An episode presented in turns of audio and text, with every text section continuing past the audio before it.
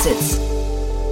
Herzlich willkommen zu Startup Insider Daily. Mein Name ist Jan Thomas und ihr hört unser tägliches Format Investments und Exits. Wir begrüßen hier jeden Tag die wichtigsten Investorinnen und Investoren aus Deutschland und sprechen mit ihnen über Finanzierungsrunden, über Exits und über alles, was die ja vor allem VC-Welt bewegt Heute großartige Themen, die David Fischer mitgebracht hat von HV Capital, der mal wieder in Vertretung von Jan Mitschaiker hier zu Gast ist. Ähm, ich will jetzt gar nicht werten, wer mir lieber ist, aber auf jeden Fall könnt ihr euch heute wieder auf ein tolles Gespräch freuen. Wir haben nämlich eine tolle Runde besprochen, bei der HV Capital auch mit beteiligt ist und wir haben einen ja wirklich sehr imposanten neuen Fonds besprochen, der ja ich würde sagen vor allem Mut und Optimismus ausstrahlt.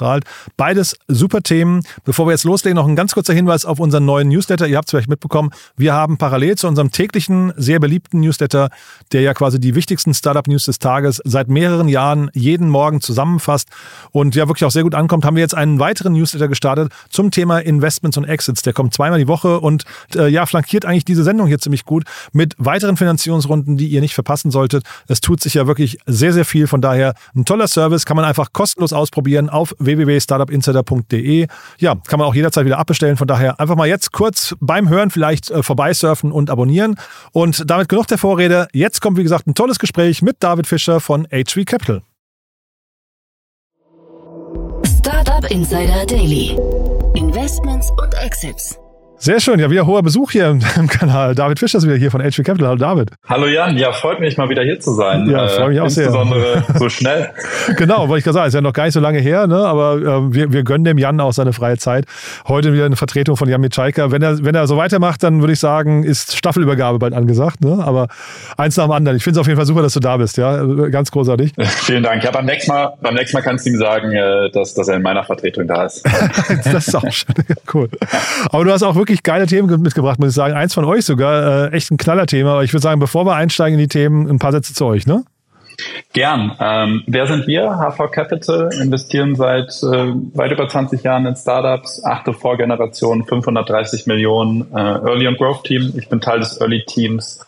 Das heißt, alles Checks von 500.000 bis zu ja, 10 Millionen initial und ähm, Genau, wir investieren in alles, was groß werden kann. Äh, so habe ich es ein bisschen getauft und freue, freue mich darauf, wenn sich viele Gründer bei mir melden. Und ich finde, dass wir investieren in alles, was groß werden kann. Das passt eben zu der Runde, die wir heute besprechen. Bin gespannt, wie groß es wird. Ja, müssen wir, müssen wir gleich mal im Detail auseinander äh, dividieren. Aber erzähl doch mal, äh, mega cool. ESA Aerospace. Ja, ESA Aerospace hat heute die größte Deep Tech Runde Europas äh, dieses Jahres announced. Ähm, oder wie mein Kollege mich darauf hingewiesen hat, auch die größte Space, äh, Space Tech Runde. Ähm, eine 155 Millionen Series C, äh, komplett Equity, ja, um die weltweite Nachfrage zum Zugang zum Weltraum zu bedienen. Ich äh, bin, bin wahnsinnig beeindruckt vom Team, von der Runde und äh, freue mich sehr. Das ist eins unserer Portfoliofirmen, äh, wo wir in der letzten Runde eingestiegen sind und äh, die es dann auch geschafft hat, in aktuell turbulenten Zeiten äh, ja, sehr viel Risikokapital einzusammeln. Und ähm, ich freue mich auf die Zukunft und freue mich dann äh, in ja, hoffentlich äh, weniger als zwölf Monaten die erste ESA Aerospace äh, Rakete bewundern zu dürfen, wie sie abhebt. Ja, gen genau. Also es ist noch keine Rakete abgehoben, das muss man sagen. Also das Risiko wird da tatsächlich, ne, also wird der Name Risikokapital seinem, seinem Ruf gerecht, würde ich sagen. Äh, trotzdem mal, äh, ich habe, als ich zum ersten Mal über die gehört habe ähm, oder von denen gehört habe, habe ich gedacht, es gibt doch SpaceX. Warum braucht man jetzt ESA Aerospace? Ja, ähm, das ist eine sehr, sehr berechtigte Frage. Nur was ich glaube, äh, hier als erstes immer anmerken will, ist, dass so ein Thema gerade in Europa wahnsinnig relevant ist. Ähm, wir als ja, äh, Ingenieursstandort in Deutschland sollten nicht, äh, nicht alle Themen äh, kampflos den USA überlassen. Und ich glaube, hier hat man ehrlicherweise zu lange geschlafen. Ähm, mhm. Und dann gerade so ein Thema jetzt aus, aus Europa zu bedienen, den Standort ähm, und auch hier die vorhandene Technik zu nutzen, ist einfach extrem wichtig. Und, und ich glaube, das ist, äh, was äh, ESA Aerospace in Zukunft machen wird. Und ähm, deswegen freut es mich umso mehr, dass man jemanden hat aus Deutschland, der das äh, lokal hier produziert, in Europa die Rakete abheben wird und ähm, ja, so einfach, glaube ich, eine extrem hohe Daseinsberechtigung hat. Ich unterschreibe das alles, ne? bitte verstehe mich jetzt nicht falsch. Also ich bin da total bei dir und ich glaube auch tatsächlich, wir müssen viel tun für die Souveränität von, von Deutschland und Europa. Zeitgleich könnte man mit dem Argument natürlich jetzt jedes Business aus den USA, was irgendwie so datenrelevant ist und so weiter oder irgendwie äh, äh infrastrukturrelevant ist, eigentlich copy-paste und sagen, das brauchen wir, da, da brauchen wir quasi das Pendant dazu in Europa. Ne? Also man könnte jetzt sagen, wir brauchen Twitter, wir brauchen Google, wir brauchen AWS und so weiter. Ist das dann hinterher so ein Weg, den du sehen würdest? Nee, ähm, ich glaube, hier ist ehrlicherweise ist der Weg nochmal eine andere, weil du willst auch einfach keine komplette Abhängigkeit haben zu einem Player in den USA. Und ich glaube auch in ja so makroökonomisch turbulenten Zeiten ähm, will man, glaube ich, auch da einfach die die die europäische Raumfahrtindustrie stärken. Ähm, ich glaube, was einfach über über viele viele Jahrzehnte nie getan wurde. Aber wenn man sieht, wie wie groß der Markt ist, wie hoch die Nachfrage ist und die Nachfrage kann auch nicht in SpaceX alleine bedienen, ähm, dann ist das genau der Punkt, warum ich sage, wir brauchen da auch einen starken europäischen Player, ähm, um auch einfach die Grundnachfrage ähm, ja, für, für Space ähm, ja, Raketen abzudecken. Und ich glaube, das ist einfach die, die, die extrem, die extreme Wichtigkeit äh, da drin, dass man ein Höchstmaß an Zuverlässigkeit, Kosteneffizienz und einfach auch Flexibilität da braucht. Ich äh, spreche ja hier regelmäßig mit dem Lukas Leitner von Lakestar zum Thema Space Tech und ich hatte offen gestanden vorher, also der ist ausgewiesener Space Tech-Experte, wirklich so total Deep Tech, ganz tief drin. Mir war vorher gar nicht bewusst, wie groß dieses ähm, neue Marktfeld oder dieser, dieser, dieser Opportunities, die da im Weltraum lauern, wie, wie groß die wirklich sind. Ne? Also da, da werden tatsächlich, glaube ich, gerade die Karten neu gemischt und wahrscheinlich, wie du es gerade sagst, braucht man alleine deswegen irgendwie einen unabhängigen Player, der dann äh, uns auch ermöglicht, vielleicht eben nicht immer hinten dran zu stehen und zu warten und darauf zu hoffen, dass man bei seinen Satelliten mit der, mit der SpaceX-Rakete irgendwie in den Weltraum bekommt, ne? Genau, absolut. Ich glaube, das ist, das ist genau der Punkt. Äh, und äh, da, da würde ich dann auch immer gern verweisen an die Experten in dem Feld, äh, was ich ja auch nicht bin, aber deswegen bin ich umso stolz auf so eine Runde und dass, äh, dass wir das auch unterstützen. Ähm, genau. Ja. Und sag mal, 155 Millionen Euro, ähm, du hast gesagt, turbulentes Umfeld ich hatte jetzt so das Gefühl, dass das ähm, Umfeld ist für die Startups schwierig, die halt eben profitabel sein könnten, es waren noch nicht waren und jetzt irgendwie shiften mussten. Äh, Spa äh, äh Entschuldige, ESA Aerospace kann ja gar nicht profitabel sein. Das heißt, was ist denn da hinterher die, die, die Story? Oder war das dann wirklich turbulent oder braucht man da einfach große Player? Vielleicht können wir auch mal kurz den neuen Cap Table durchgehen oder generell der Cap Table ist ja toll. Aber ähm, war das so, war das so kompliziert? Ehrlicherweise ja. Also ich glaube, ehrlicherweise ist das natürlich eine Runde, wo wo das Risiko und Risikokapital groß geschrieben wird, ähm, weil es so binär ist. Ich glaube, wenn die Raketen fliegen, wenn das funktioniert, ist das ein extrem großes, relevantes Thema. Äh, wenn nicht, äh, ist es aber auch genauso problematisch, um ehrlich zu sein. Ich glaube aber, hier haben wir das Team, was extrem erfahren ist in dem Space, ähm, einen extrem großen Vorsprung in Europa hat vor allen anderen Playern und das unterstreicht einfach die Runde. Und äh, dadurch fühlt man sich einfach hier komfortabel, auch so viel Equity zu investieren und, und der komplette äh, Cap Table. Ähm, mir bleibt da immer ein Satz von, von meinem Kollegen hängen, der bei Sie gesagt hat, jedes Space-Unternehmen ist, sobald es eine Rakete losschiebt, äh, per Definition ein Unicorn. okay.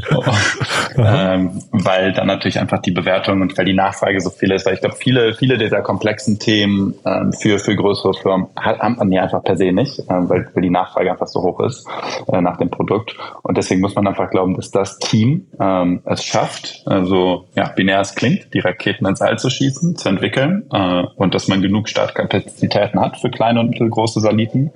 Und äh, ja, dann ist es per se erfolgreich.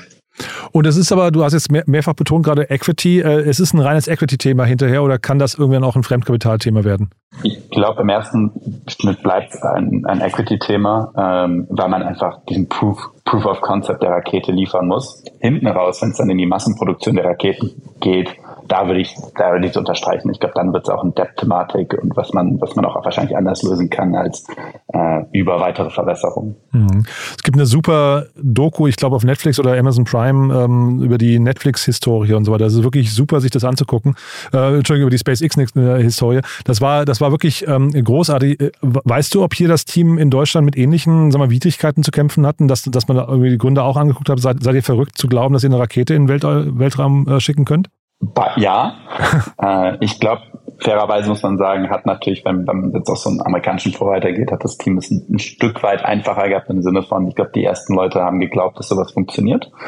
Äh, aber nichtsdestotrotz, natürlich äh, wurde das Team auch ja, völlig verrückt angeschaut und hat gesagt, okay, äh, das, das wird nicht funktionieren aus, aus diversen Gründen. Äh, aber ich glaube, was halt immer mehr zeigt, ist, wie gesagt, dass, dass, äh, dass der Markt extrem groß ist. Also Billionen Dollarmarkt bis 2040 wird darunter sagt, äh, es ist damit schon größer als die Luftfahrtindustrie heute. Ähm, und ich glaube, wenn, wenn man so dieses klassische, ehrlicherweise klassische VC-Bullshit-Bingo sich, sich anschaut, dann, dann geht's immer vorweg um große, große Märkte. Und äh, ja, erfahrene Teams auf, in, auf den Feldern, äh, die sie, wo sie sich probieren. Und das hat man hier einfach voll und ganz. Und ich glaube, das ist, warum es einfach so, äh, ja, so spannend ist und, und gerade das Team und äh, wir da mit voller Vorfreude äh, jetzt äh, schauen, was passiert. Und das Geschäftsmodell hinterher ist quasi, man, man bekommt Geld dafür, dass man Raketen, äh, Satelliten in den Weltraum bringt. Ne? Das, ist, äh, das ist quasi relativ banal, das ganze Thema. Oder, oder gibt es äh, noch weitere Themen, die man da kennen muss? Nee, ähm, das hast du gerade eigentlich sehr, sehr gut auf den Punkt gebracht. Ähm, es geht darum, dass man einfach einen kosten, ja, effizienten Zugang zu ausgewählten Orbits hat. Ähm, und das ist eigentlich, was das, was das Team hier anstrebt. Genau. Das Geld, vielleicht gehen wir nochmal kurz, äh, ich glaube, die, die Bewertung wurde nicht verkündet. Es wurde gemutmaßt, sie dürfte irgendwie bei 800 Millionen Euro äh, liegen. Wirst du wahrscheinlich jetzt nicht kommentieren, ne?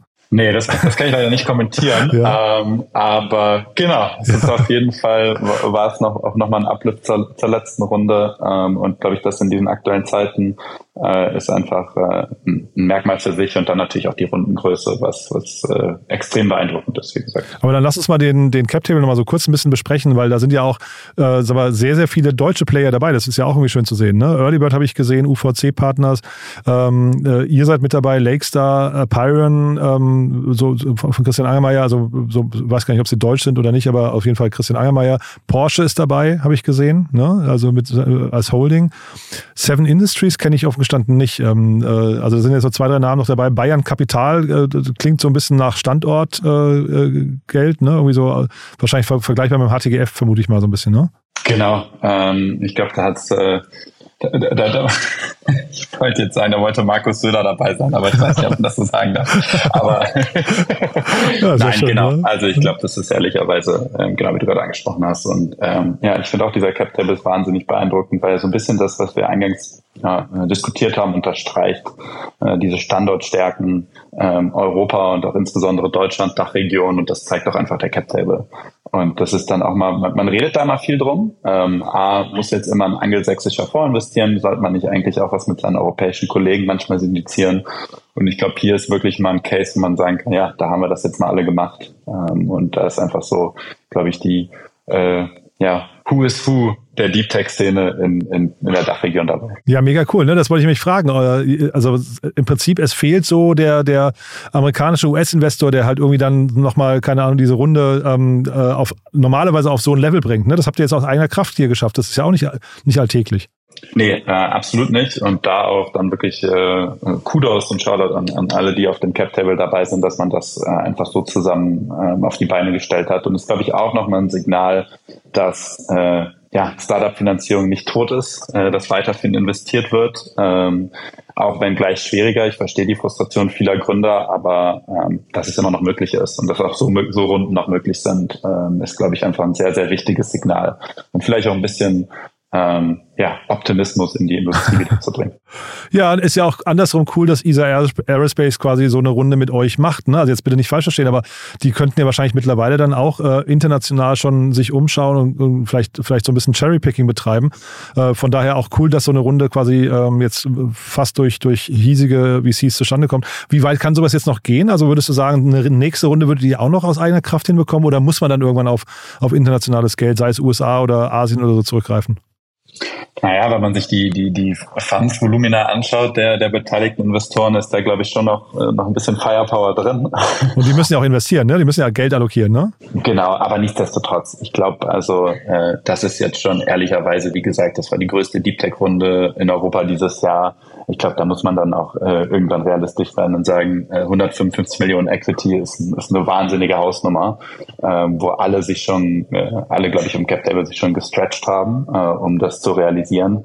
Äh, in den nächsten Runden wird das natürlich ungleich auch dann noch schwieriger ähm, aus eigener Kraft zu stemmen. Und das ist ja auch was, wo ich immer sage, es gibt, glaube ich, so ein, so ein gesundes, so eine gesunde Grenze. So was ich meine. Ich glaube, dass wenn, wenn das, wenn die Company jetzt wirklich dann auch äh, die ersten Raketen ins All schießt, etc., man soll ja nicht vor Investoren verschließen, sondern ich glaube, man sollte hier einfach mal ähm, so ein bisschen ja, Ehre wem Ehre gebührt und das ist den Gründern, den Cap Table jetzt, aber das heißt ja nicht gleich, dass es in der nächsten Runde so wieder stattfinden muss oder äh, dass da irgendwas schlecht wäre, amerikanische Investoren reinzunehmen. Das, das Ganze gar nicht.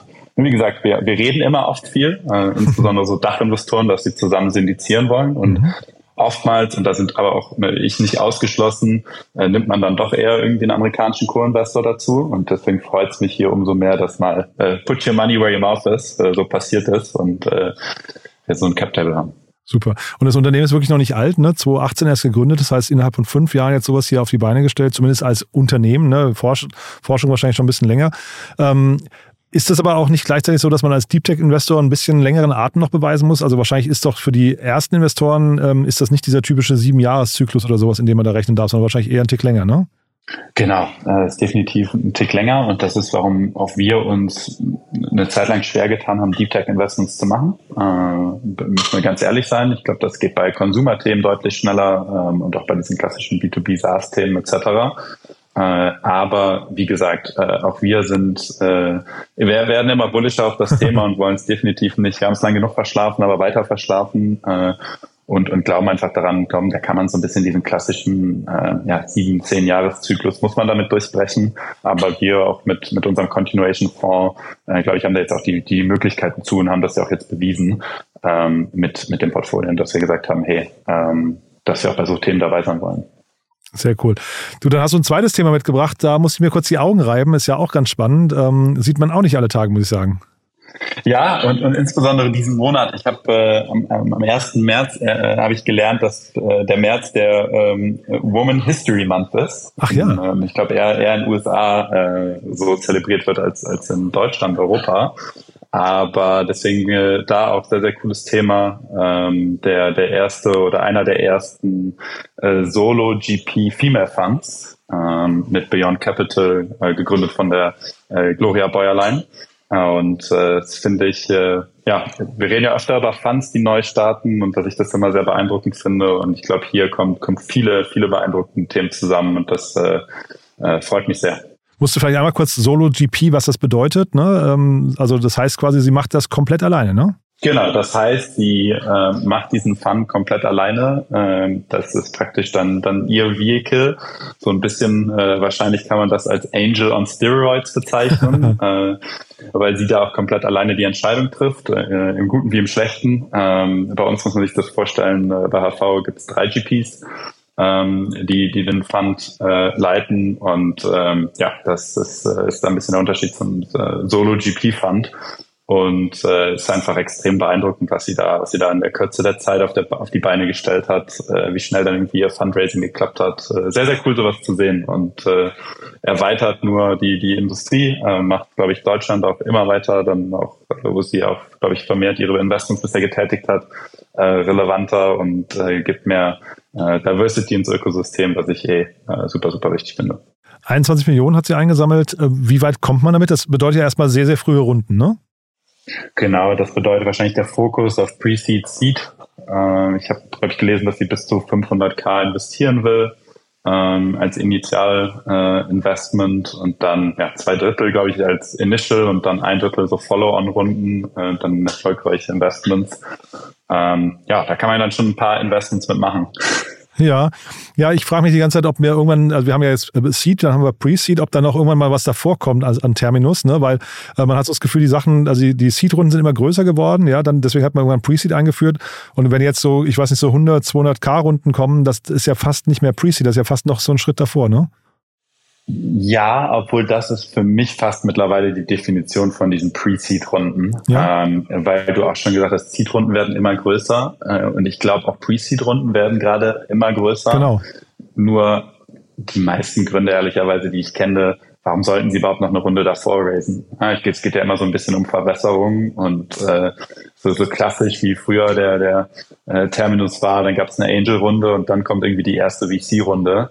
Äh, das, das sehe ich kaum noch. Ich sehe oftmals ehrlicherweise schon, äh, dass, dass, dass äh, neben einem VC dann, dann Angels investieren, weil äh, ihre Expertise super gefragt ist, äh, extrem relevant ist etc. Aber dass die meisten und gerade, ich glaube insbesondere ein bisschen erfahrenere Gründer sagen, ja gut, ich kann ja schon mal ein VC etc. reinnehmen und dann die Runde aufstocken mit, mit Business Angels.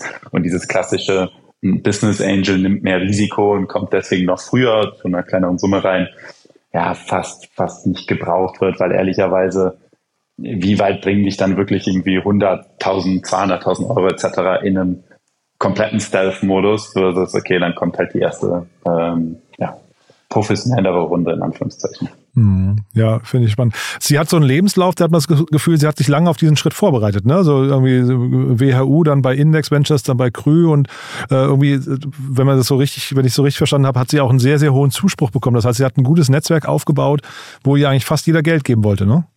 Ja, ähm, also ich glaube, das ist so ein, äh, ein Bilderbuch wie Sie-Lebenslauf. Schon, ne? Äh, bloß, ja. nicht, bloß nicht falsch verstehen, aber ja, das ist äh, äh, super beeindruckend, wie du auch gesagt hast. Äh, ich glaube, äh, Bachelor Master noch meiner äh, Alma Mater WHU, äh, dann, dann bei Index äh, und dann auch noch operative Erfahrung gesammelt. Ich glaube, das ist äh, ähm, ja, was eigentlich super viel Zuspruch bekommt und auch so ein bisschen ihr Fokus jetzt. Das macht, glaube ich, auch total Sinn, wenn man alleine äh, Fonds investiert, dass man sagt, hey, Fokus ganz klar äh, B2B SaaS äh, und dann, wenn dann noch spannende Fintech- und Marktplatzthemen bei kommen, äh, nimmt sie sie auch mit. Äh, macht, macht glaube ich, total Sinn, sich darauf so fokus zu fokussieren. Wann ist ein Fonds zu klein, was würdest du sagen? Also hier jetzt äh, gut 20 Millionen, ähm, viel weiter drunter ist es für einen Fonds wahrscheinlich unsinnig. Ne? Da ist man eher so als Super Angel unterwegs. Genau, das ist, glaube ich, dann so ein bisschen die Definition, wie man es auffasst als, als Gründer. Ich glaube, es gibt kein zu klein. Mhm. Ähm, ich glaube, wenn das Netzwerk relevant ist, die Vorerfahrung, wenn man auch mit einer Person ehrlicherweise sich gut versteht und sagt, okay, mit der möchte man irgendwie die nächsten zehn Jahre zumindest teilweise ein Stück weit Hilfe bekommen, dann kann das Sinn ergeben. Ich glaube, dann darf man es aber nicht vergleichen mit einem klassischen Fonds, der dann wirklich Folgefinanzierungen runden leiten kann, mitinvestieren kann, äh, so, so wie das, so wie wir das können. Ich glaube, da muss man dann schon eine gewisse Fundgröße haben. Und ja, wahrscheinlich geht es so bei knapp 20 Millionen, würde ich sagen, los, weil das sagt sie ja auch. Sie, sie will irgendwie zwei Drittel Initialinvestments machen, ein Drittel dann auch in Follow-on-Themen, ähm, was, was einfach schon mal ein wichtiges Signal für Gründer ist, äh, dass, dass sie weiter, dass sie weiter mit investieren kann. Und ich glaube, da muss man so ein bisschen da muss man es dann einfach trennen, ähm, weil ich glaube, da ist einfach die, die Definition äh, oftmals, dass man sagt, okay, VC-Fund und VC-Fund ist, ist, äh, ist eigentlich das Gleiche, aber es ist oftmals wirklich so ein Apfel mit Birnen-Vergleich, ehrlicherweise. Größere Funds haben natürlich auch ähm, da hat man dann andere Herausforderungen mit als Gründer, ganz klar. Das heißt nicht, dass wir, wo wir Pre-Seed-Investments machen, dass wir dann auch die, die Seed-Runde machen. Äh, das muss man, glaube ich, äh, knallhart immer so sagen. Aber als, als wir mit, mit einem 530 Millionen Fonds, dann hast du natürlich andere, andere Möglichkeiten in Folgefinanzierungsrunden. Ich glaube, das ist einfach der Unterschied. Aber nichtsdestotrotz glaube ich, dass auch so kleinere Fonds eine, eine wahnsinnige Daseinsberechtigung haben. Und das, ich finde auch immer, ich sage auch allen Gründern immer, ähm, ja, beurteilt die Leute nach irgendwie ihrem Netzwerk, nach wie können sie euch helfen und ob ihr daran glaubt. Äh, und dann, dann schaut euch erstmal so dieses Fun-Konstrukt an, weil das ist oftmals äh, dann doch ein bisschen tricky. cool. Du, also ich höre trotzdem eine gewisse Sympathie raus für das ganze, ganze Modell, ne? Und also wäre ja wahrscheinlich auch schön, wenn wir von der Sorte sogar noch mehr sehen würden, ne? Total. Ähm, jetzt habe ich dir, habe ich glaube ich schon mal gesagt, äh, für die, die alle aufmerksam zuhören, ich finde, dass, dass mehr VCs in einem Ökosystem wichtig sind. Äh, VC-Wettbewerb ist genauso wichtig. Ich glaube, das äh, belebt ein Ökosystem. Ähm, ich glaube, das lässt es auch reifen, äh, dass, dass Gründer auch eine Auswahl haben und nicht nur Investoren. Äh, und ich glaube, das hat man über die letzten Jahre schon die Entwicklung gesehen und jetzt gerade auch, dass in so aktuellen Zeiten, äh, wo ich oftmals höre, investieren VCs überhaupt noch, äh, neue Fonds auf den Markt kommen, ist einfach äh, ein gutes Zeichen, dass es, äh, dass es weitergeht äh, und äh, sollte auch, da hoffentlich so ein bisschen ähm, ja, einfach Optimismus wecken für die mhm. Zukunft. Und du darfst jetzt trotzdem zum Schluss nochmal in einem, ich sag mal, immer dichter werdenden Feld von VCs trotzdem noch eine Duftmarke setzen und sagen, wer sich bei euch melden darf. Äh, bei uns darf sich jeder melden, der glaubt, der baut ein Thema, das groß werden kann. siehe ISA Aerospace, ja? Sie, siehe ISA Aerospace äh, und äh, diverse andere, ähm, ja, mittlerweile knapp 200 Portfoliofirmen. Also ich glaube, äh, das ist so ein bisschen mein Kudos. Wir, wir haben keinen Fokus, wir, wir kommen, unsere Vergangenheit lag viel in Konsumerthemen, dann haben wir viel ähm, ja, B2B-Themen betreut. Jetzt trauen wir uns auch immer mehr an, an Deep Tech-Themen ran und haben einfach einen sehr, sehr breiten Fokus und äh, suchen die, die besten Unternehmer in, ja, äh, in der Dachregion. Sehr cool. Dann sage ich weiterhin viel Erfolg. Äh, war wirklich sehr, sehr cool, muss ich sagen. Glückwunsch nochmal zu dieser tollen Runde bei ESA Aerospace. Und äh, ja, ich glaube, wir, wir halten alle die Luft an, wann da die erste Rakete in die Luft fliegt, ne? Also ja, nicht in die Luft fliegt, das ist ja ins, in den Weltraum. So. In, in den Weltraum fliegt und dann genau. hoffentlich äh, sitzen wir dann da alle mit, äh, mit einer Tüte Popcorn. Sehr cool, so wie bei der ersten Mondlandung. Ne? Sehr, sehr genau. Cool. David, hat großen Spaß gemacht. Danke, dass du da warst und bis zum nächsten Mal, ja? Ja, hat mich auch wieder sehr gefreut. Bis zum nächsten Mal und grüß den Jan von mir. Mach ich, ne? Bis dann. Ciao. Ciao, ciao. Startup Insider Daily, Investments und Exits. Der tägliche Dialog mit Experten aus der VC-Szene. Ja, das war also David Fischer von HV Capital und ich habe es ja vorher gesagt, es war echt ein Hammergespräch. Die Runde von ESA Aerospace sucht ihresgleichen. Bin sehr gespannt, wie es da weitergeht. Wir drücken natürlich alle die Daumen. Ich habe es ja gerade gesagt, wir warten nicht darauf, dass die Rakete in die Luft geht, sondern wir warten darauf, dass sie erfolgreich ihren ersten Orbitflug absolviert. Wäre natürlich wirklich großartig für den Standort Deutschland und Europa und auch großartig zu sehen, dass sich hier deutsche VCs zusammengeschlossen haben, um dieses Thema quasi ohne internationales Geld zu finanzieren. Bei so einer Rundengröße wohlgemerkt. Also wirklich großartig. Wenn es euch genauso gefallen hat wie mir, dann gerne weiter weiterempfehlen an Menschen, die uns noch nicht kennen. Und äh, ja, ansonsten nicht vergessen, unseren Newsletter zu abonnieren zum Thema Investments und Exits. Wie gesagt, der kommt zweimal in der Woche und liefert euch die wichtigsten Themen aus der Investorenszene frei Haus. Lohnt sich auf jeden Fall. Deswegen www.startupinsider.de einfach kostenlos abonnieren. Ansonsten euch danke fürs Zuhören und euch einen wunderschönen Tag. Ich hoffe, wir uns nachher wieder. Es gibt noch tolle Interviews oder falls nicht nachher, dann hoffentlich spätestens morgen. Bis dahin alles Gute. Ciao, ciao.